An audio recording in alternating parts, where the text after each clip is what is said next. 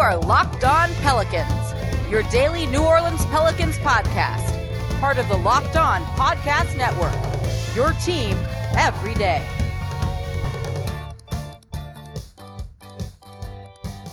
Welcome to another edition of Locked On Pelicans, the daily podcast covering your favorite team, the New Orleans Pelicans in NBA, part of the Locked On Podcast Network, your team every day, available wherever you get your podcasts. I'm your host, Pelicans Insider, credential member of the media, Jake Madison, at NOLA Jake on Twitter, here with y'all on this Tuesday we got some news. The CBA has been agreed to. We have a couple of quirks in there regarding the salary cap, the luxury tax, one or two other things as well. I'm going to explain basically what went on and why this isn't great for small market teams like the New Orleans Pelicans. Now that the salary cap is also set, we know what Brandon numbers, uh, Brandon number, Brandon Ingram's max contract numbers, there we go, will be. I'll break that all down for you. And then in the final segment, trading back in the draft. Is that a realistic possibility for New Orleans? We'll dive into it all in today's edition of Locked On Pelicans. So you already know some of the basics, and I did a big breakdown of what the season likely will look at. We won't have a schedule release probably for a little bit, but I still would not be shocked if you end up playing only conference teams, all Western Conference teams, meaning you're playing teams in the division eight times in a season, four others or six others for all the other ones. It kind of just makes a little bit of sense on the reasons why they would do this sort of thing, just to minimize travel, minimize risk of uh, COVID outbreaks, and what have you. So that's all set. It's going to be on December 22nd is when we are going to see play start. That means that training camp starts December 1st. The draft we know is November 18th, just eight days away from now. And then free agency, you're going to be able to start talking to free agents on November 20th. So two days from then, then you can sign them to deals on November 22nd. Now, let's not pretend that free agency hasn't already been going on. It's already been going on. Teams have been talking to agents, talking to players, and getting a feel of what those players are hoping for, what they want, all of that stuff. But it will officially start to get done on the 22nd, and we should hear some announced deals per Woj and Shams and all the other insiders on the 20th of this month. You should probably expect to see the Pelicans get a couple of things done early on in all of that. So, Great. Season starting. It's coming fast and furious, as I've been saying, and it's going to be tough to wrap your mind around. So imagine if you were in front office. But this isn't all that great for certain small market teams. So all of the players are getting paid their salaries. There is no per game uh, check reduction. So they're playing 72 games, not the normal 82. 82 game checks, right? Nope. There are 72 game checks, right? They are still going to get 82 game checks. And that might mean that even if revenue is coming down and lowering, you're still playing, paying the players the same amount of money. That can hurt small market teams more so than help small market teams. That is for sure. The salary cap is being uh, is being kept the same. Same with the luxury tax as well. However, with the luxury tax, teams that are in it and paying it will actually see a reduction in their luxury tax payments. So they're going to find out how much the ba- the BRI, you'll hear that number, uh, that phrase a lot, that acronym a lot, basketball related income uh, a lot, and it's basically going to drop because you're only playing uh, 72 games instead of 82 games. Means less money's coming into the league. Essentially, in some capacity, they're going to prorate your luxury tax amount. So if you were to pay $100 million in luxury tax, but the BRI was down 20%, they're going to reduce your tax probably by 20% as well. And all of a sudden now, even though you should pay 100 million, you're paying 80 million. That is a significant savings and decrease for teams that are in the luxury tax, which predominantly are going to be large market teams. It could mean that they want to spend more. They're willing to go further into the luxury tax to try and make a run at a title, knowing that, okay, we'll only pay a portion of all of that. We won't have to pay the full burden of the luxury tax. Again, that benefits big market teams more so than small market teams. It kind of just is what it is and it's unfortunate and it's kind of benefiting them and i don't really care about fair or unfair you've just got to get through this season till things kind of get normal in subsequent years but this definitely disproportionately helps big market teams versus small market teams in this sort of thing, which, eh, I mean, it's not all that great. Salary cap, by the way, is going to be flat at one one hundred nine point fourteen million dollars. That's important because it impacts the max contract that Brandon Ingram will get. Let's get into that and the numbers behind his contract and why this overall, I guess, is a good thing for the Pelicans in the next segment. Today's episode of Locked On Pelicans is brought to you by Built Go. Sometimes, just in the middle of the day, the morning, you just hit a wall. You don't want to get up and start your day. It's the middle of the day. You've had Zoom meeting after Zoom meeting, and now you're staring at an Excel spreadsheet, and it just sucks, right? It's tough to kind of motivate you to keep going, but you've got to break through that wall. And Built Go is absolutely the way to do it. Built Go is a healthy replacement for your energy drink, except the energy isn't fake. It's lasting, it's natural. This is a great thing for you if you're just trying to break through that wall. Whether it's mental or physical, break through it with Built Go every day. It's easy to take 1.5 ounce energy gel packages. You can throw it in your briefcase, you can keep it in your back pocket just throughout the day to kind of keep you going, or throw it in your golf bag, whether you're you're hitting the back nine and you need to try and play your best. Built Go is the best energy gel out there on the market. It's like five hour energy without the same crash feeling. Plus, it's natural, so it's better for your body. It's like a monster energy drink with a third of the caffeine and better results. And it comes in three delicious flavors peanut butter honey, chocolate coconut, and uh, chocolate mint. BuiltGo combines energy, energy gel with collagen protein, and that collagen protein is fast absorbing, so it's going to get into your system quicker. It's loaded with good stuff to help you ignite your work. And then that collagen gel promotes joint, soft tissue, hair, and skin health. This stuff literally makes you look better. So if you want to break through a wall, visit builtgo.com and use the promo code LOCKED, you're going to get 20% off your next order. That's promo code LOCKED for 20% off at builtgo.com.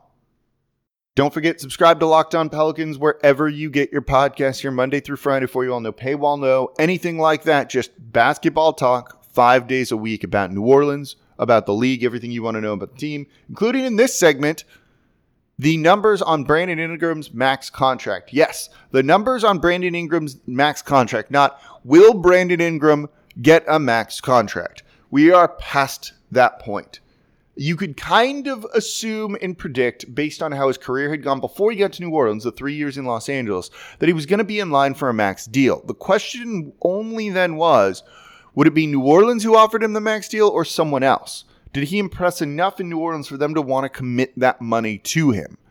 Well, most improved player, all first time All Star, definitely reached that criteria for New Orleans wanting to bring him back on a max deal. You just don't get many scorer wings like this around the league with his size and his ability and his skill set. And people will offer him a max if it's not New Orleans.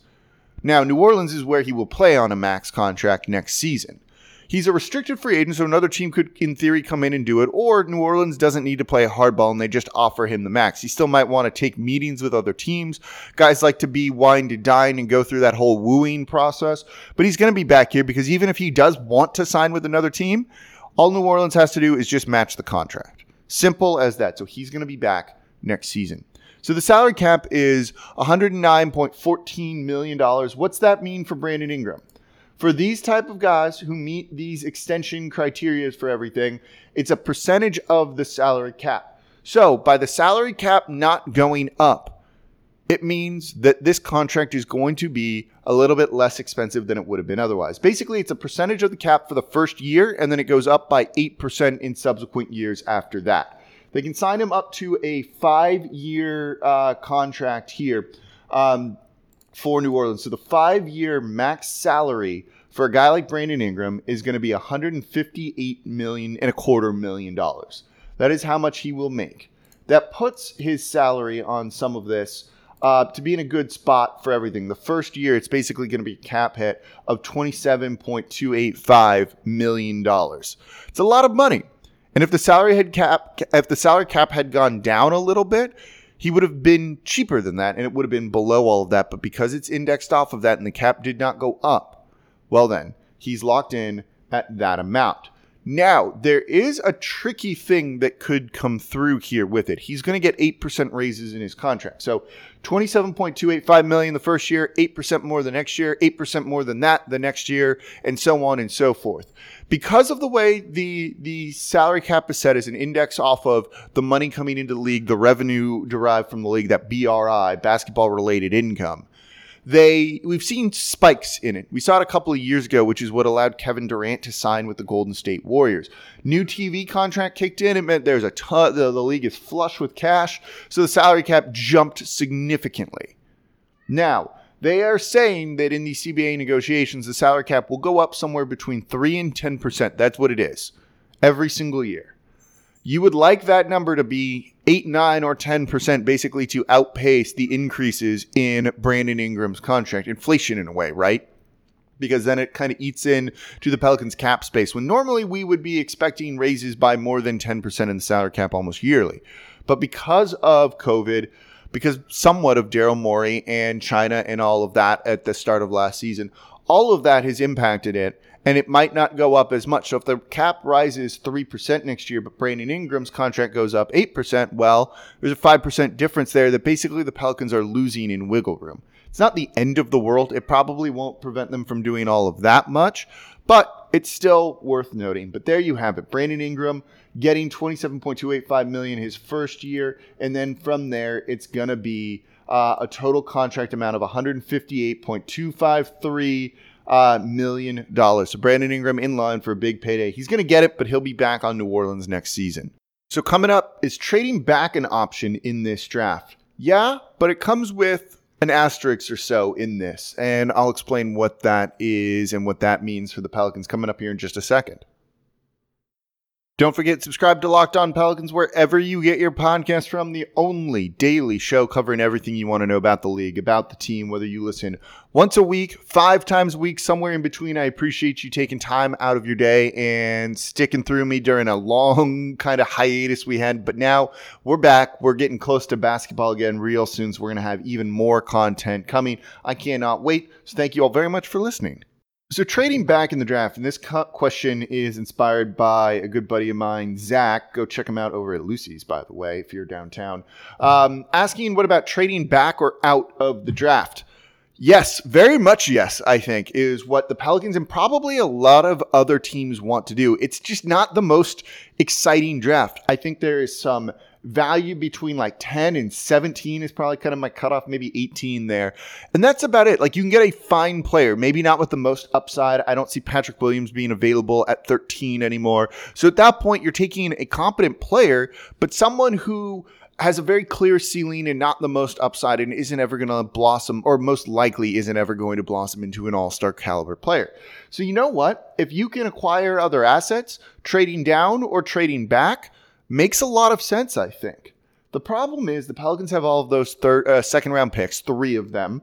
They have 39, 42, and 60 in this draft. Maybe two are a draft and stash. And also, if you draft a guy in the second round and he never makes the team, like, not that big of a deal. Like, if the 60th overall pick doesn't make your roster, doesn't make it through anything, you don't really care. You can probably park them in a G League on an Exhibit 10 deal or something like that too. There's ways to kind of do some of this stuff and at least kind of tie them to your organization to a degree. But I don't know if you want to trade back and acquire, say, two picks in the first round or something like that. That just isn't that appealing, I don't think. Say Dallas offers you the 18th pick and the 31st overall pick, so the first pick in the second round, to move up to 13. Are you interested in that? You drop down five spots and you get a pretty good second round pick, but uh, I'm just not in this draft all that excited about trading down.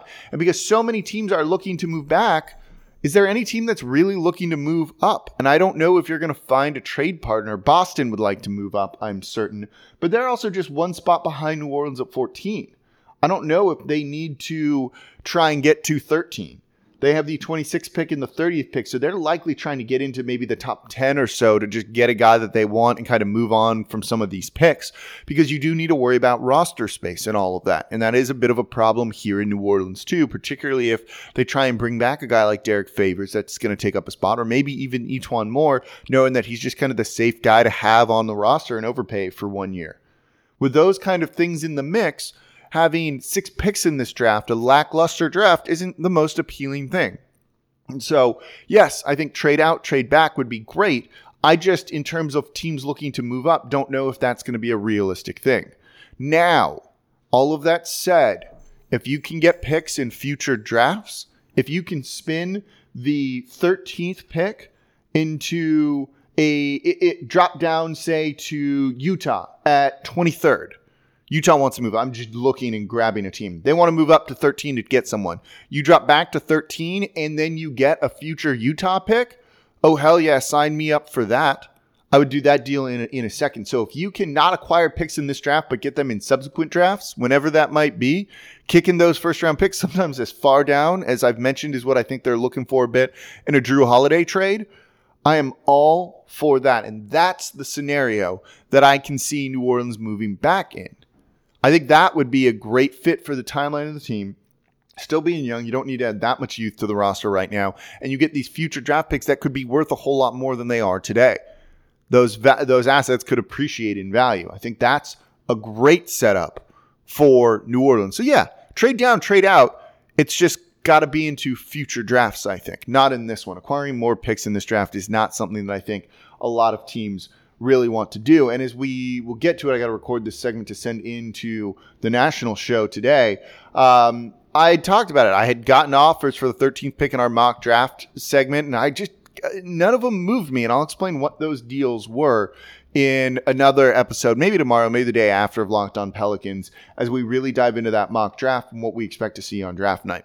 All right, that's going to do it for this edition of Locked On Pelicans. Thank you all for listening. Don't forget to subscribe wherever you get your podcast. Big thank you to Built Go. Check out builtgo.com. Use promo code Locked On uh, for 20% off your next order. As always, I'm your host, Jake Madison at NOLA Jake on Twitter, and I'll be back with you all tomorrow.